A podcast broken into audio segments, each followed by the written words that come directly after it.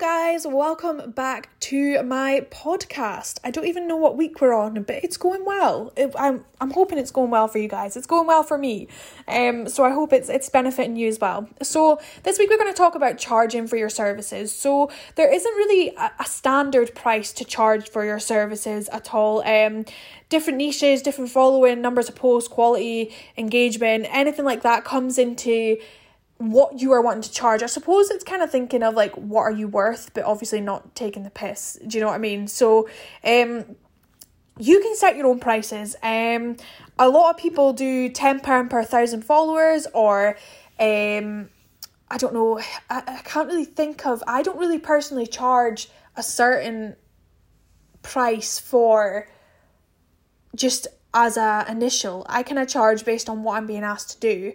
So I suppose you've just got to sit and think, what is your worth? Um, ten pound for every thousand followers seems okay, um, but I suppose it depends what they are asking you to do. Um, I know a lot of people that only start charging after they've reached ten thousand followers, which it seems um about right. I would suppose. I mean, if I do a YouTube video for a company, then I will tend to charge them for it um, because it's taken up quite a lot of your time, especially if you're working a full time job. You are doing a YouTube video, by the time you've done the video, the editing, it can sometimes come into like a full day's work. Um, if you guys have ever wanted to start YouTube or you're part of YouTube, you will know that it isn't just a case of recording a video and putting it online. You've got the recording, you have the editing, you have the different kind of themes of it. You have the uploading, which by the way, YouTube you really need to sort out because it takes forever to upload a video sometimes. Um, you then have the editing on the YouTube side of things. It, it does take about a full day. So obviously for that kind of thing, I would probably charge for it. Um, for feed posts, if companies are giving me a gifted product, I don't tend to charge as well for a product unless it is a specific thing they are asking for. But again, that is just me.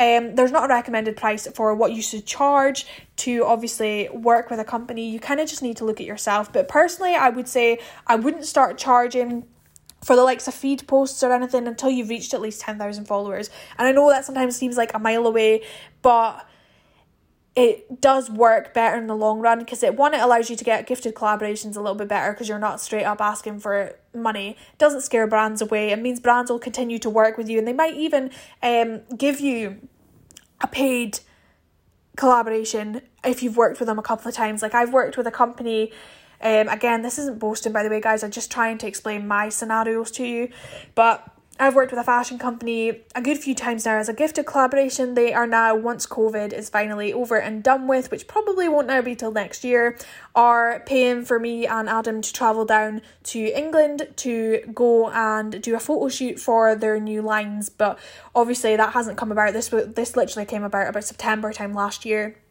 and obviously there's been covid ever since and we haven't really been able to travel so um we're just waiting for obviously all the restrictions to be lifted and things are a little bit easier so I'm able to travel down.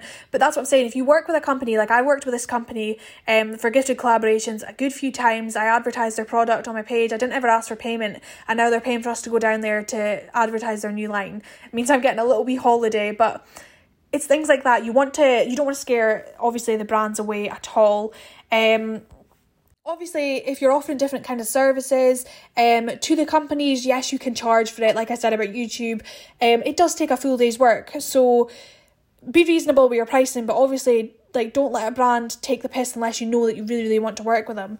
Um because sometimes brands will say right well we're giving you a product so can you do a youtube video tiktok video an instagram reel? And by the time you've done all these this has taken a few days and it has taken up quite a bit of your time. I know as a like i work full time like i said it can take a lot of your time so you need to consider that as well um when you're thinking about charging companies for the product that you're advertising.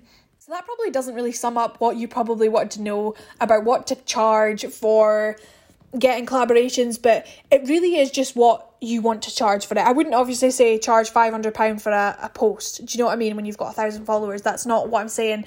Um, because obviously that is going to scare a company away when they could probably get the likes of someone really famous for that price. Um, but what I'm saying is also know what your worth is and don't allow them to like not take the piss. Because I've never worked with any brands that have took the piss.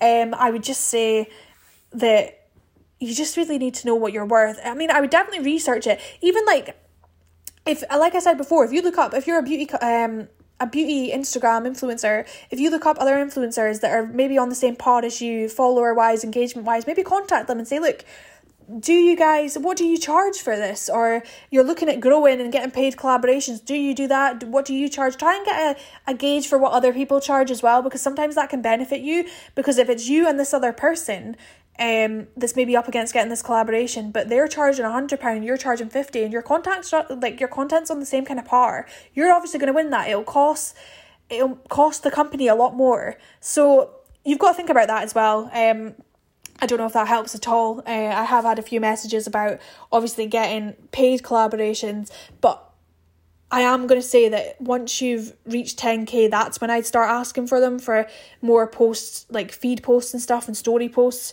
Um, because as well, when you reach 10k, you can get story like swipe up links. So it makes it obviously more beneficial for the brand as well. I wouldn't start charging when you're first starting out and you've got 100 followers because i just don't think i think it'll scare the brands off more than it'll help them. But it is up to you it's up to what you want to do but that is just my advice from starting from zero to my 7k i suppose.